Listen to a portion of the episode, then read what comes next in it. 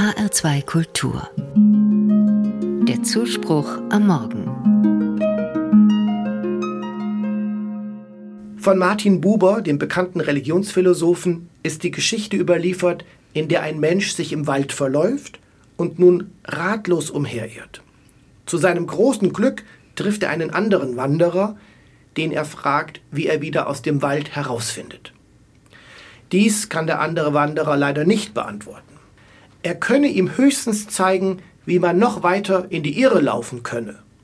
Und dann folgt dessen Vorschlag: Lass uns doch gemeinsam den Weg suchen, der aus dem Wald herausführen kann.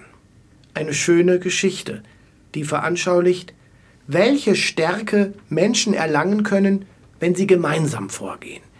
Wenn ich nur an mich denke und, um im Bild zu bleiben, nur den Weg suche, auf dem ich zum Ziel komme, ist nicht viel erreicht. Lass uns gemeinsam den Weg aus dem Wald suchen. Ein kluger Vorschlag, denn gemeinsam ist man stärker. Das klingt wie auf einem Wahlplakat, etwas abgedroschen. Aber es gilt trotzdem, denn es ist eine alte Menschheitserfahrung. Natürlich gab es in der Geschichte der Menschheit immer wieder auch Personen, die alleine sagenhafte Erfindungen gemacht haben, die gut allein arbeiten konnten und damit Erfolge erzielten. Aber die Stärke, die in einem Team für jeden Einzelnen erfahrbar wird, stellt einen großen Wert dar. Menschen sind aufeinander angewiesen.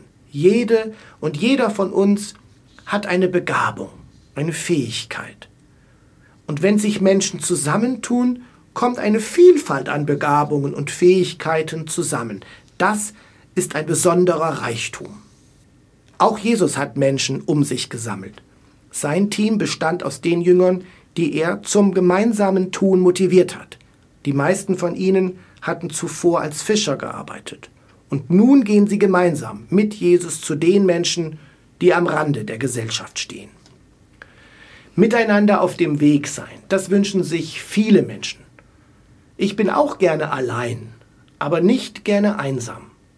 Das ist für mich ein großer Unterschied. Und wenn ich eine Zeit lang für mich allein bin und Zeit habe, über Dinge nachzudenken und zu reflektieren, dann freue ich mich danach auch wieder auf die Zeit in Gemeinschaft. So wünsche ich uns heute am Beginn dieses Tages die Erfahrung, dass im Miteinander viel zu erreichen ist. Und auch wenn es abgedroschen klingt, gemeinsam sind wir stärker.